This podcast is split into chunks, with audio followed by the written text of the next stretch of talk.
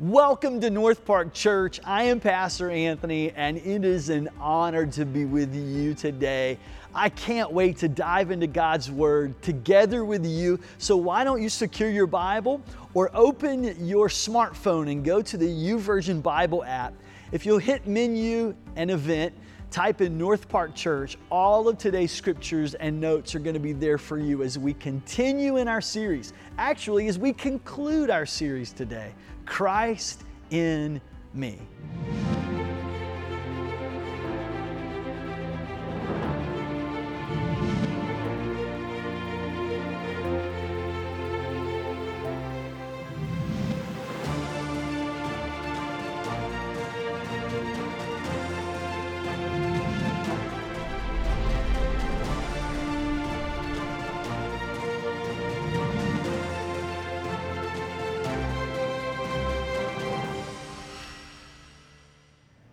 We're currently in a series called Christ in Me, and Jesus made it so simple for us. We make this thing way too complicated. And I know there's so much for us in God's Word to read and learn and try to absorb it, understand it, apply it. That's the hard part, right? And then be able to share that with other people. So we do make it complicated, but I want to sum the entire book up into a couple of words that Jesus gave to us. Jesus basically said, you love the Lord your God with all your heart, your mind, soul, and strength, and love your neighbor as yourself. So we want to love God and we want to love others. But you'll never love your neighbor as yourself until you first understand what it means to love Him. And you're not going to truly love Him until you know Him. And you're not going to know Him until you walk with Him. And so this series is about helping us know Him more so that we can walk with Him and have this great relationship with Him that He so desperately wants us to. Now, Jesus made some bold statements about Himself. We call them the I Am statements so that we could learn more about who He is and who He wants to be in our lives. And each week we've looked at these statements in great detail. And we've looked at statements like, Jesus said, I am the light of the world. He said, I am the bread of life. He said, I am the door. I'm the resurrection and the life. No one comes to the Father except through me. I am the way, the truth, and the life. The true vine. I am the great I am. He said, I am the good shepherd. And so today we're going to conclude this series with a very specific question that Jesus asked His disciples. And I think it's a great question for us to consider today. Now, early in Jesus' ministry, there were a lot of questions about who He was.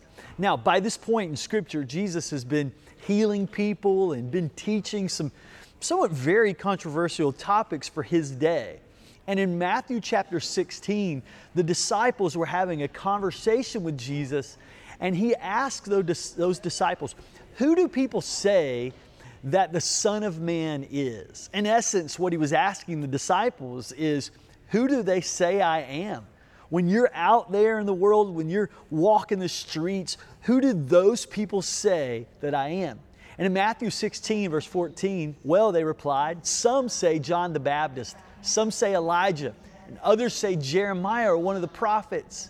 And then He asked them, but who do you say that I am? There's the question. Who do you say that I am? And Simon Peter said, you are the Messiah, the Son of the living God. What a great question. Who do you say that I am? That's the question that I want us to consider today. Who do you say that Jesus really is? Some of us would say Jesus is the healer.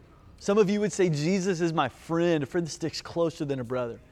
Jesus is the one who pulled me out of that car wreck. Jesus is the one who rescued me from that painful, unhealthy relationship. Jesus is the one who delivered me from a drug or alcohol addiction. Jesus is the one who paid my mortgage this month. He's my provider. Like, we would all say different things about who Jesus is. But it really doesn't matter what other people say or what I say. Who do you say that He is? Here's what I would say. I would say He is the Savior that you can always trust.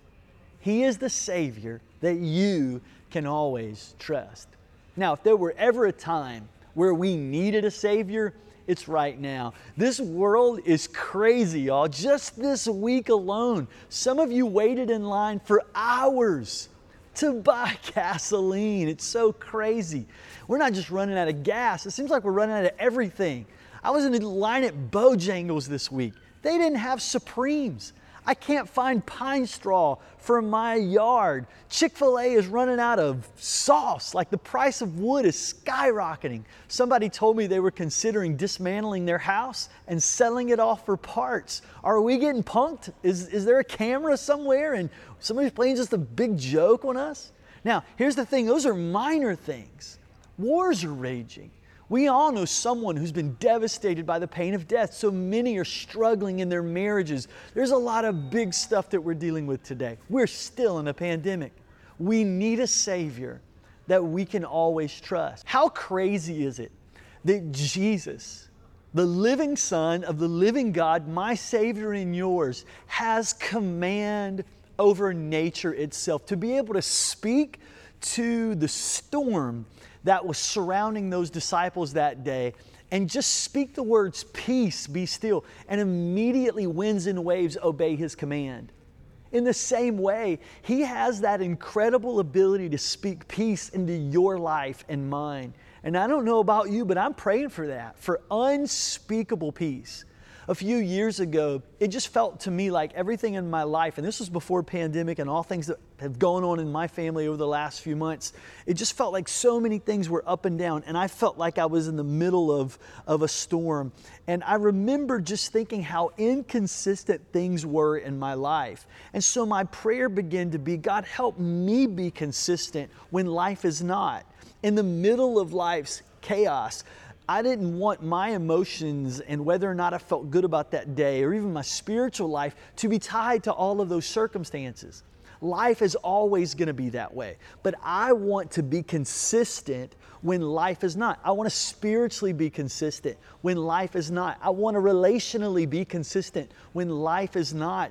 And so I'm not only praying that God speaks peace into the storm itself so that winds and waves cease, but I'm praying that God would speak peace, that Jesus, through the power of His Holy Spirit, would speak peace into my heart. So even when things around me are raging, my anxiety is not out of control, or my fear is not out of control, or my doubt is not out of control, but I am consistent in the middle of life when life is not. And that's just one miracle in Luke chapter 8.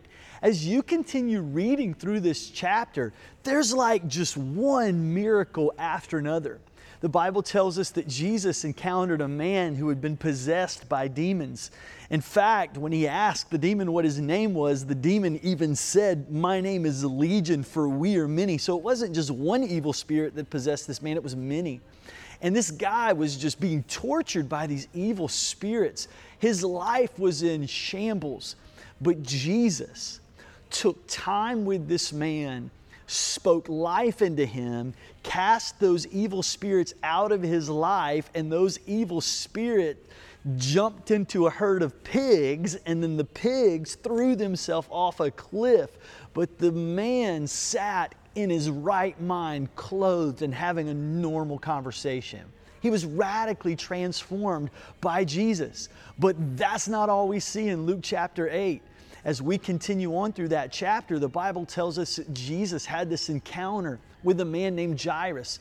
And Jairus was a high-ranking official. He comes to Jesus and basically tells Jesus that his daughter was dying. And he knew that if he could just get Jesus to this man's daughter, then all of a sudden she would be healed. He knew that that would happen. And so Jesus said, "Hey, take me to her."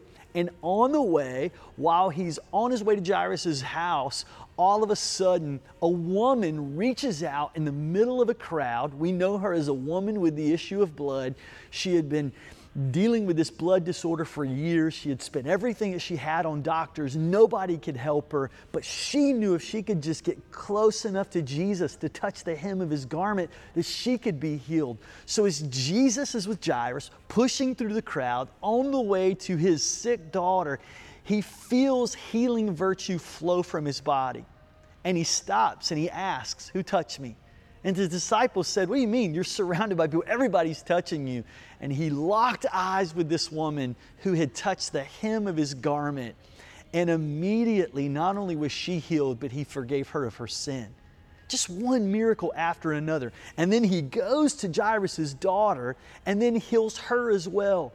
What we see is Jesus is so intimately involved in these people's lives that he doesn't just want to transform their situations or just calm the storm in their life, but he wants to do something specific in each of their hearts and in their lives and in their families, just like he wants to do for you. In each of these real life stories, these people have an encounter with Jesus that changes the trajectory of their lives.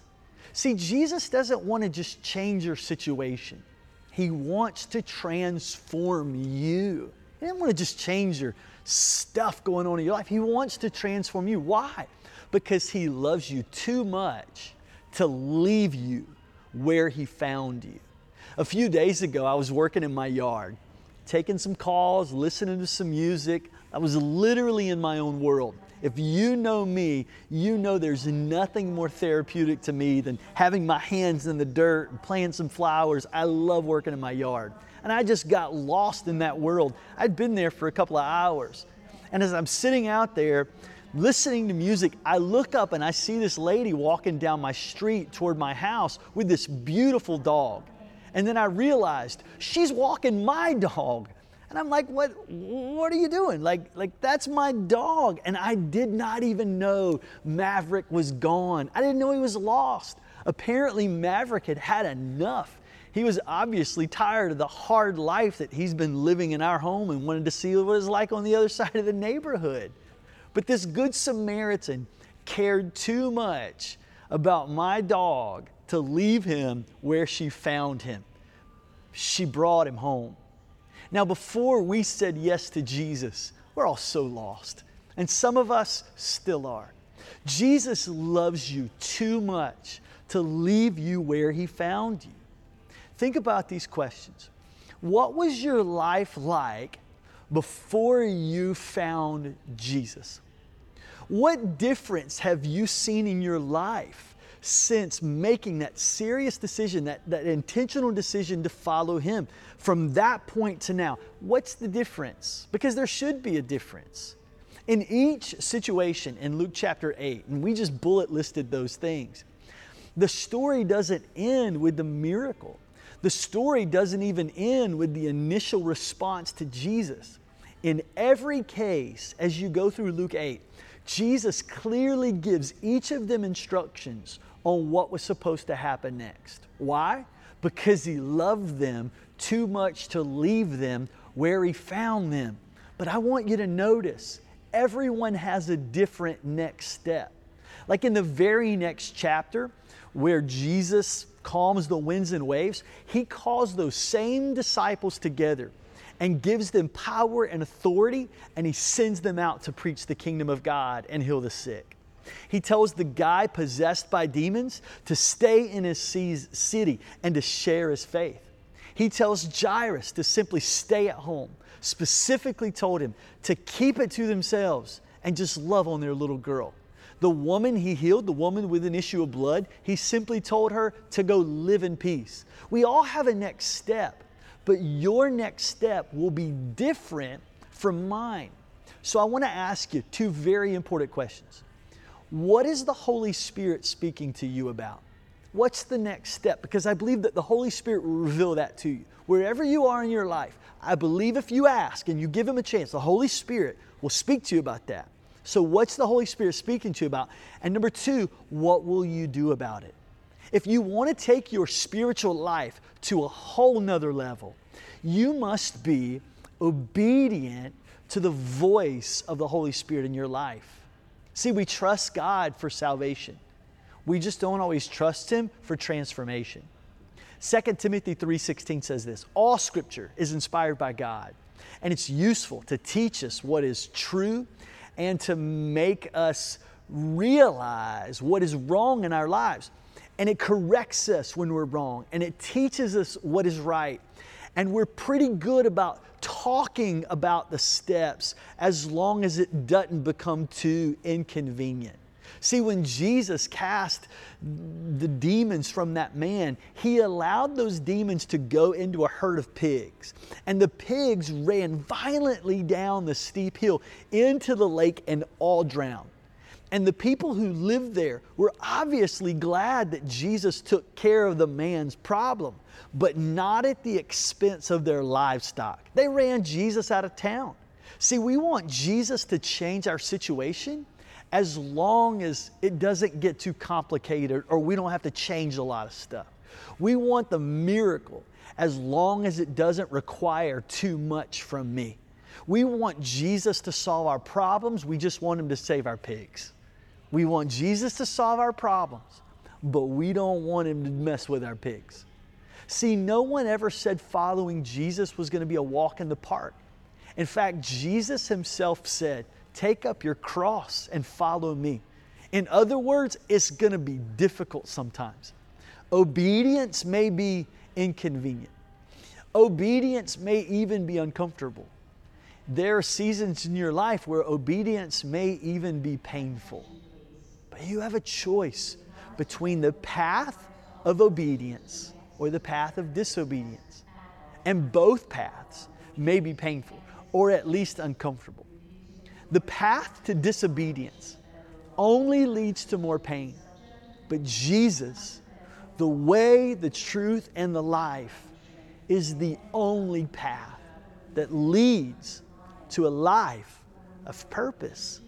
And so if you want to see what God really can do in your life, if you want to experience this abundant living that Jesus said that He had come for us to experience, if you want to live on purpose in your marriage and you want to see your kids do something great for God's kingdom, if you want to pastor your city as a family, if you want to see people come to the knowledge of Jesus as their Savior, if you want to live intentionally to know Him and make Him known, then you have to make sure that you choose this path of obedience, because that path leads to this life of purpose that we are called to live. Let's pray. Father, thank you so much for your strength, for your love, your goodness, and your mercy. And you are a loving and merciful God. And Lord, you want us to experience this abundant living. You want us to live on purpose. And Lord, we have a next step that I believe through the power of your Holy Spirit that you're wanting us to take. And for some of us, that next step may be sharing our faith. It may be serving in an area of ministry. It may be starting a nonprofit. It may be sharing our story with a coworker. Lord, it could be just giving, being just a person that just leads with generosity, irrational generosity. Lord, it may be salvation. It may be joining a life group. Lord, it could be going public with our faith and baptism. Lord, so many of us have a next step that's right in front of us. And I pray that you would give us courage and strength to be able to take that next step. Because Lord, we're not taking it alone. You're walking this journey with us. And I pray for those today that their next step is salvation. They just need to say yes to you. That they would pray a simple prayer that just says, Jesus, I invite you to be my Lord and Savior. I invite you into my heart to wash me and cleanse me. I'm a sinner and I need your grace. And I ask you to wash me and set me free from the power, the presence, and the penalty of sin. In the mighty name of Jesus we pray. Amen and amen. Hey, thanks so much for joining us today. As always, it is an honor to be in your home or wherever you're watching this today. Thank you for inviting us to be a part of your world. We love you and we are walking this journey with you. And we would love to get to know more about you. In fact, why don't you jump over to NorthParkRDU.com and click on that digital connect card. Give us an opportunity to learn more about you and also share with you some great things that you can be a part of in our North Park Church family. Also, we'd love to pray for you about anything that you have going on in your life. We believe that bold prayer honors God, and God honors bold prayer. So trust us enough to hit that prayer request button, and let's join together and believe God for whatever it is that's on your mind and heart today. And finally, we'd love for you to invest in the mission to build lifelong followers of Jesus, and you can do that by clicking that online giving button. And I want to thank you in advance for your continued generosity, especially in this season.